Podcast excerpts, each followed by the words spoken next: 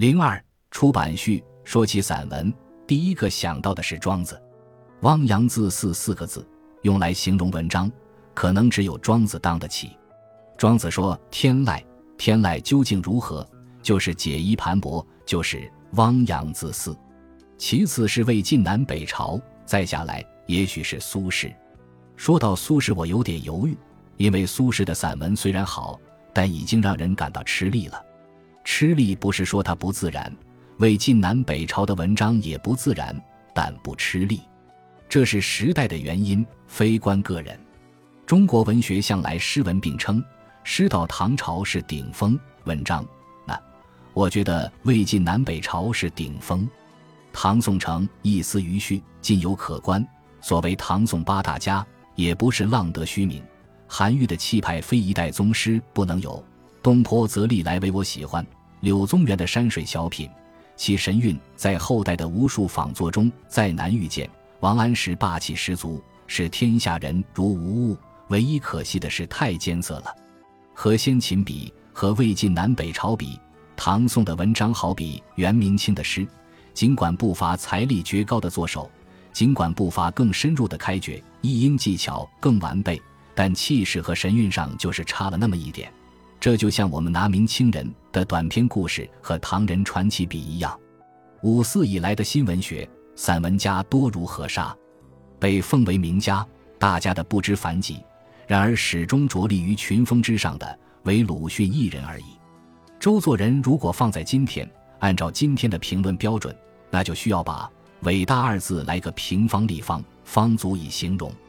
其实知唐文字的好处和不足都明晃晃地摆在那里，想学不难，要超越它也不难，实在用不着把它神化。反观鲁迅。也许因为所有稍具文学常识的人都明白，学谈何容易，超越差不多等于天方夜谭。这样抛开了功利，谈起来反而随便，可以什么话都讲。事实上，伟大的作家都不是供人超越的，因此也是不可超越的。这并不是说在他之后别人就没法写散文了，而是说后来者必得别开生面，自己另打出一片江山。说鲁迅无人能及，这里仅提一点：如果说每一个优秀的作家身后都有一个伟大的传统，都有他的师承，如《诗品》中常说的“其源出于某某”，我们看二十世纪以来的散文，只有鲁迅一人的文章是得了魏晋南北朝文的精神和气度的，其他的都谈不上。一个熟读韩愈的人，最大的收获是学到文章的章法。韩愈的每一篇文章都有章法。而且每一篇都在求变，他的章法很容易被总结成甲乙丙丁，怎样起手，怎样承接，怎样荡开，怎样收束，像格律诗的格律一般明确具体。韩愈的应景文章太多，我觉得他刻意营造出这些格式，也许是为了批量生产时方便。事实上，韩愈集中的序赠和碑表也真多，尤其是那些墓志铭，对象全是陌生人。难为他洋洋洒洒写得出来，而且写得不差。韩愈的宋人之作更高明，光说那开头的套路，至少也有几十种。有些开头的方法让人觉得匪夷所思。读烂了韩文的人，有几十套范本在肚子里，任何场合都可以应付了。启功先生谈到八股文的时候，曾经感叹说：“不要轻易骂八股文一无是处。写八股文的人，起码做文章有个基本的章法。”而如今见到的文章纯是乱写。周作人最恨八股，追根寻源，把账算到韩愈这里。但韩愈的文章不是八股文能比的。简言之，八股文中有的韩文都有，韩文中有的八股文却未必。较之韩愈格调高绝的诗，我对于韩文不是很喜欢。但我得承认，每个人都可以从韩愈那里学到很多东西，不仅仅是章法。就是微末小记的章法本身，也够很多人混一辈子了。周作人骂韩愈，但你看他的短文，学韩愈学的多到家。韩愈的胸襟在，气度在，学识修养在，纵是八股，纵是套路，等闲人毕竟学不来。桐城派讲义理，自以为得了韩愈的衣钵，其实韩愈及时写原道这样的文字，再道固然再道，文章丝毫不乏韵致。不像他们那么笨拙，那么急不可待。在韩愈那里，法是活的；在桐城派这里，法是死的。风干的锦蛇不可能再万言未矣。我大量读韩愈是很晚的事，而且是带着很大的偏见去读的。从韩愈的门徒那里体会到的韩愈，和从韩愈身上亲见的大不相同。这就像从同光诗人那里窥宋人的门径，从梁实秋那里学英国散文的洒脱和机智一样，失之毫厘，差之千里。问题是，我们常常以为看到的影子。甚至是蹩脚的影子，就是那个人本身。我们在继续做蹩脚影子的蹩脚模仿，不管是好还是坏，年轻时受到的影响很难消除，因为它在很大程度上成为我们性格的一部分。在年轻时的阅读中，和我们的天性和处境契合的书，如同少男少女梦想中的爱人，尽管也许只是出自幻想，却仍然留下了不可磨灭的印记。在未来的许多年。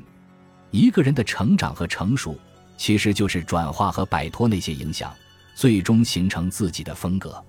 我很早就喜欢庄子，庄子给我的最初感觉就是文章居然可以这样写。他的开头总是突如其来，没有先兆，说来就来了，来了就立住了，似乎不能成立的，偏就成立了。你只觉得他好，过去的规范全被打破，因为事实摆在眼前，不由你不信。接下来。也许你想得到，也许你想不到，他是想怎么走就怎么走。文章就这样漫不经心，但又极为潇洒地向前推进。然后不知不觉的，他收住了，完全没有结尾的收住了。你会觉得文章不可以这么写，但它确实如此。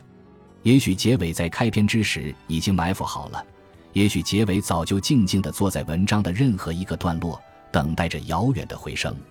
庄子的文中处处神来之笔，但就是没有章法。读庄子，你可以说气，可以说神，可以说意，唯独没有章法。庄子说：“以神为马。”这样的文章不需要开头，也不需要结尾，它是虚空中的一个圆，处处是一切。嵇康、阮籍的文章是有庄子的神韵的，尽管没有那样的形式。李白的诗是有庄子的神韵的，甚至形式也相类。苏轼的一部分诗词和赋也有庄子的遗风，但他过于自律。其实姬阮也有自律，李白则无，而庄子是完全放开的。没有人敢说他的文章学庄子，但自其中取一瓢饮，未尝不可能。试看东坡的《后赤壁赋》，那个道士入梦的插曲，不就是庄子式的莞尔一笑吗？大学前后那些年，我很喜欢明末的小品，陶庵。三元、陈继儒、李日华都喜欢，他们那种刻意结构、崇尚清雅、追求余韵，而在文字上一个一个死抠的风格，很能满足年轻人一味求上的好奇心，而且提供了最适宜模仿的范本。此后很多年，我一直在努力从他们的趣味中脱身出来。这种趣味，也许是时代的差异，体现在我们身上，往往不是清雅，而是矫情。不是精致，而是造作；不是言近意远，而是简洁的空洞。虽然如此，名人小品毕竟教会了我一点：学会留白，说出来的要比该说的少，知道的要比说出来的多。名人小品也是庄子的余波，但这是令人啼笑皆非的余波。近代散文作者，除了周氏兄弟，我对何其芳一直怀感激之情。何其芳是那种语感极好的人。而语感是天生的，《画梦录》把晚唐的绮丽和青春的伤感与梦想结合在一起，又带着一丝伴侣拜伦雪莱的浪漫。它的纯粹和精致在今天难觅其匹。鲁迅高扬远引难以追随，沈从文文秀至雷，天然成趣，都不是何其芳的路子。我对语言的偏爱，很大程度上得力于何其芳，而非鲁迅，连带着。他的纤弱和伤感，我至今未能彻底摆脱。值得一提的是，何其芳的《寓言》是中国现代文学史上罕见的佳作。成熟的何其芳没有再写散文，也没有写诗。我不知道他如果一直写到五十岁会是什么样子。有时我面对自己的文字，忍不住会想：如果是何其芳，他会如此写吗？当然，任何人都不会变成他人，人也不应该以成为他人而自豪。然而，如果我觉得在我身上能找到一点成熟的何其芳的影子，我欣慰无比。历代笔记教会很多人把文章写得干净，写得韵解风流，因为笔记最大的好处是自由，一行两行是他，一页两页也是他，用不着凑字数。汪曾祺和孙犁都得力于此。周作人除了日本随笔的枯淡，清代学者的笔记也给他很大影响。何其芳的风华与周作人的清趣恰成对比，而在这之上的是鲁迅的包容万有的浩渺烟波。清史传统任何时候都是余行赞叹秋叶一株是枣树，另一株也是枣树的人，有多少人想到过这里面有韩愈、秋怀诗的影子呢？不管是何其芳的晚唐，还是周作人的明清，还是鲁迅浸淫其中的魏晋南北朝，别说贯通。但能得一城一地，就足够让你立足，营造个人的一片江山。我在多年前的一首诗中写道：“在人的世界为人，是我的幸福。用汉语写作是一个写作者的幸福。世界上很少有一种语言像汉语这么优美、精雅、丰富、细腻、深刻，而且强大有力。